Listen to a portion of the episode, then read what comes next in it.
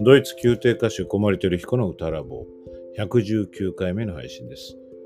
えー、声楽文化資料室として今日はイタリア語の発音の話。ラットピアメントフォノシンタッティコ、えー、見えない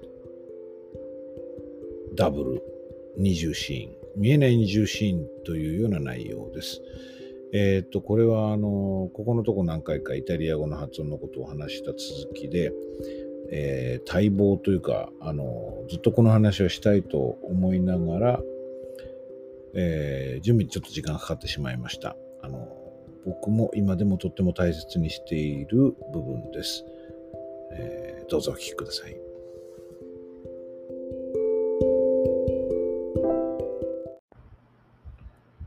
声楽文化資料室。今日はイタリア語の発音のお話です。えっ、ー、と、以前にですね、あの、イタリア語の発音については、イタリア語の母音の三角形とか、これは113番目のエピソードですね。それからイタリア語の二重シーンですね。普通の書かれた二重シーン。これが114でお話してます。それから、まあ、92で、まあ、イタリア語のシングルのシーンの唇をつけないベルカント的歌唱法って、これ長いですね、タイトルが。ちょっと、これ歌唱法の部分が、まあ、かなり強いんだけど、それはイタリア語における歌唱なので、まあ、歌唱発音的にはイタリア語の分類ですね。そういう意味でイタリア語の発音のことも時々お話をしてきてるわけなんですけれども、えっ、ー、と、今日はそこをさらにまあ進めて、ラッドピアメントフォノシンタッティコというものについてお話します。えっ、ー、と、これ別の言い方でラッドピアメントシンタッティコっていう言い方もあります。僕実はこちらの言い方の方に慣れていたんですけれども、えっ、ー、と、以前にもご紹介した、あの、イタリア語の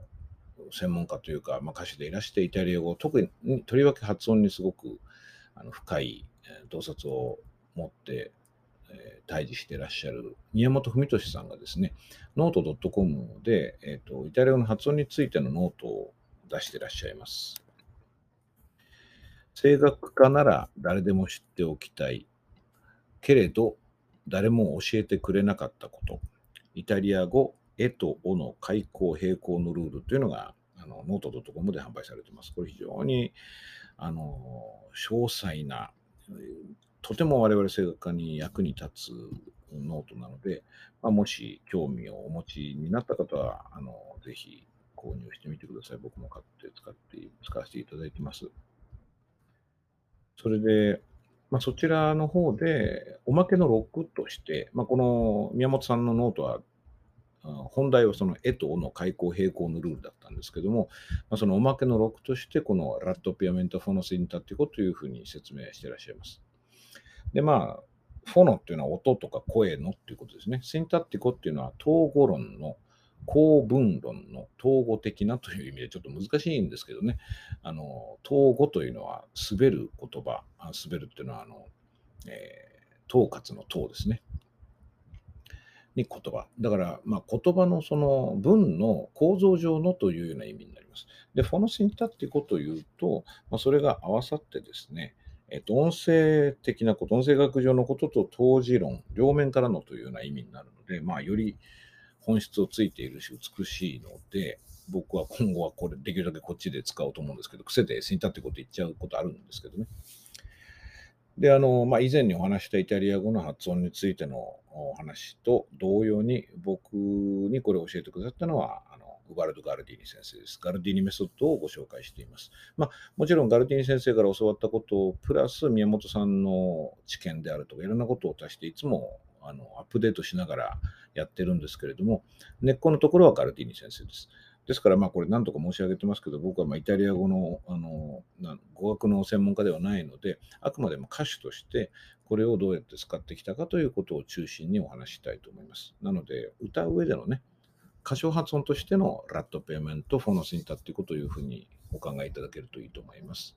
あのいつもと同様に、これについて何かより正しいあの知見をお持ちの方はぜひお教えください。あのさらにこの内容をアップデートしていけたら嬉しく思います。えー、っと、そうですね、これあの、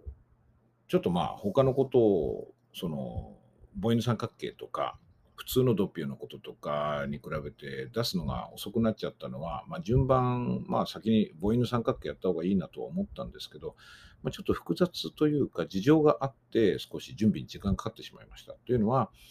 これ発生技術との兼ね合いでですね、難しいことが時々生じるんですね。あの要するに、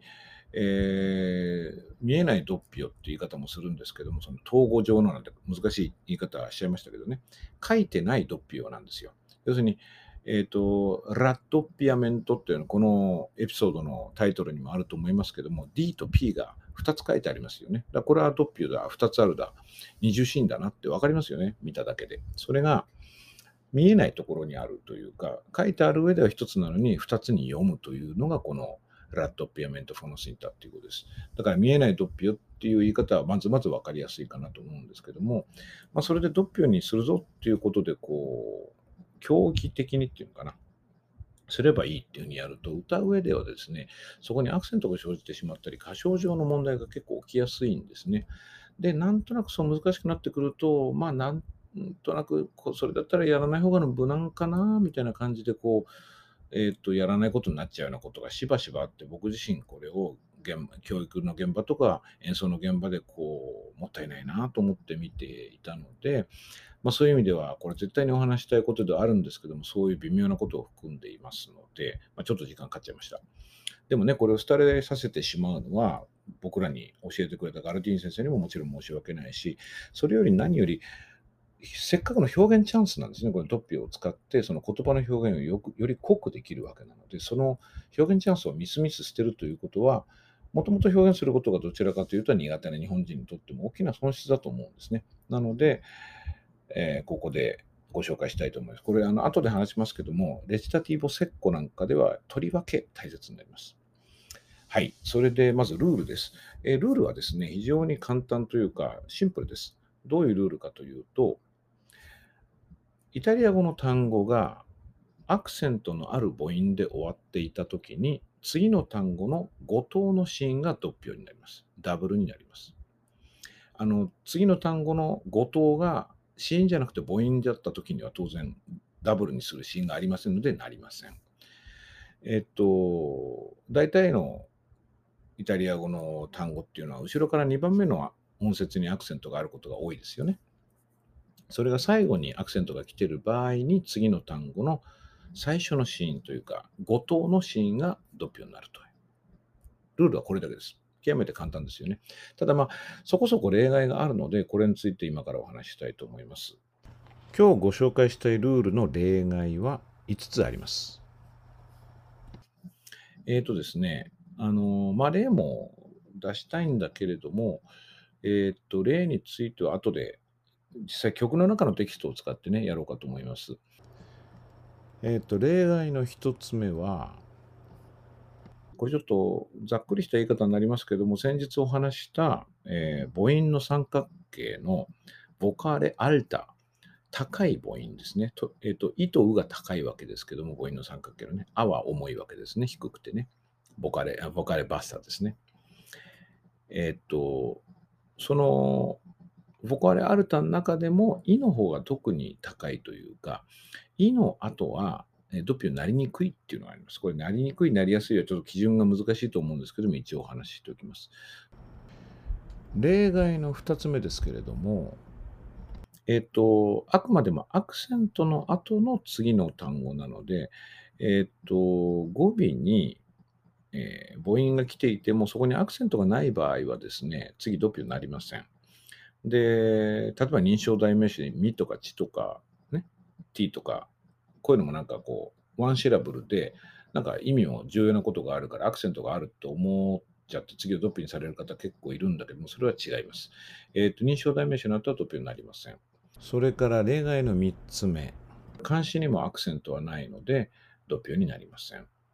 そして4つ目の例外です。簡単詞ね。関東詞とも言うかな。あーとかおーとかですけども、これなんかこう意味的に結構感情を込めるんでなんか強い感じがすることありますけれども、実際強く歌うことは多いし、でもこれは言葉のルールの上では弱いんですね。アクセントがありません。簡単詞、関東詞というのは。ですので、その後はドッピオになりません。ただ、この例外のさらに例外があって、簡単詞の後に神様を表す言葉が来た場合、ディオとかデイとかマリアとかそういうのが来た場合はですね、ここはドッピオになるんですね。だから、オの後にディオが来たら、オーディオじゃなくてオーディオになるんです。まあ、これがちょっと例外なんですけども、それ以外、神様以外のものが来たときには、簡単詞の後はドッピオになりません。そして例外の5つ目、これが最後ですが、アクセントが最後の音節、最後の母音に来てないのに、次が doppio になる言葉もいくつかあるんですね。あの、 come とか、 dove、オーフェ、 qualche、 sopra とか、その辺の単語はですね、その後が、えー、 doppio になります。でも、今申し上げた単語はどれもアクセントは2音節目ではなくて1音節目にあるので、語尾の音節にはアクセントはないんですが、それでもそうなります。えー、っと、この辺、その例外もですね、まだいくつかあると思うので、これはなかなか複雑なルールですし、僕も多分保管しながら、後のエピソードでこうまたお話しすることもあるのかなと思っています。それで、えー、っとですね、あの、石膏の話をしました。えー、っと、まあ、ガルディーニメソッドでは、モーツァルトのリサティボ石膏に関しては特にですね、音歌を全く無視するべきだという考えがあります。要するに言葉のリズムで石膏を喋るということになりますよね。なので、まあ、あれはあの C って書いてありますけど、4分の4ではないということを、まあ、ガルディン先生はよくおっしゃってたんだけれども、えっ、ー、と、普天があるときは別ですけども、3連符とかね。それ以外は、えっ、ー、と、アクセント、言葉のアクセントが1拍目と3拍目の頭に来るように、えー、音歌が設計されてることがほとんどなので、要するにつ、つじつま合わせの音歌なんですね。旗なんですね。ですから、旗は全部無視して、言葉のリズムで呼ぶのが大事だと。その時にこのラットペンベトフォノシッタってこう考えないで読んでしまうと、そのドッピオの流れが変わってしまってですね、リズムが違っちゃうんですよね。で、これも、あの、また、いつかその具体的な楽曲の解説で、そういう例を出せればと思うんですけども、明らかに、例えばダポンテであるとか、モーツァルトもそうですけども、このペアが、そのドッピオが、この隠れたドッピオがあることを想定して作曲とかこの台本を書いていると思われるところがたくさんあるんですね。だそこを逆にやらないと、ダポンテのそのリズム作りっていうのが演奏に反映されないことがあるわけです。なので、これは必ずやった方がいい。えっと、これはあの、なんでしょうね、そういうのは最近あんまりイタリアでもやらないんだなんてことを言ってる人もいたんだけれども、これあの、イタリア語の発音辞書を見るとですね、歴としたこうルールとして書いてあるんですよね。この単語の後はドッピオになります、なりませんというようなことをね。なので、えっ、ー、と、やる、やらないは、我々のある程度裁量に任されている表現上のどの程度強くやるとかね、いうのはあるんだけれども、基本的にこれはもうイタリア語のルールとしてある、存在するものです。これあの、えっ、ー、と、まあ僕は古い録音をお勧めするんですけども、イタリア語のそういう、まあ統合というか、発音、美学みたいなことをすごく大事にしていた、まあ古き良き時代なんて言葉がありますけれども、そういう録音を聞くとですね、やっぱ歌手の方でバッチリやってらっしゃる方は本当にバッチリやってらしてですね、そこはやっぱ美しいんですね。それを聞いて、その、え美的センスというか、そこのイタリア語のそのドッピオの美しさみたいなところが分かってくると、多分、やりたくなってくるんじゃないかななんて思います。さて、例を挙げてみたいと思います。まあちょっとここで、あんまりね、いろんな声部の方に有名な曲じゃないかもしれないですけど、まあ、僕がガルディーン先生に教わった曲でもあるので、ドン・ジョバンニの16番のカンツァネッタっていうのがありますよね。あの、エルヴィーラの次女を窓の下からこう、口説こうとして歌う曲ですね。で、その中にしばしば出てきますので、えっ、と、例えば、その、De viene alla finestra o mio tesoro, de vienia consolar。これ、あという前置詞は、ワンシェルブルですけれども、アクセントがありますので、あの後のコンソラールの C、C ですね。C がドッピオになります。で、デビエニャコンソラールとなります。Il pianto mio で、次の説。Se negiam medidar qualche ristoro. se ne これせ、if のせですね。これに、えーと、アクセントがありますので、ネギ、あの拒否するの最初の N がドッピュになります。せネギ。で、あめ。あはだから to ですね。英語のね。ね、め、私に。私にっていうことで、あめなんですけども、このめの M がドッピュになって、あめとなります。これドピュが続きますね。せんねぎあめりだというふうになります。で、その後のクワルケ。これもさっき申し上げた例外ですけども、クワルケの後がドピュになるので、クワルケリストというふうに R がドピュになります。こういうふうにやっていくと、だいぶね、そのリズム感というか、フレーズ作りがこう変わっていくことがお分かりいただけるんじゃないかと思います。はい、今日はラットピアメントフォノスインタッティコ、イタリア語の見えない二重シーンについてお話ししました。続編もお話ししようと思いますので、お楽しみにされてください。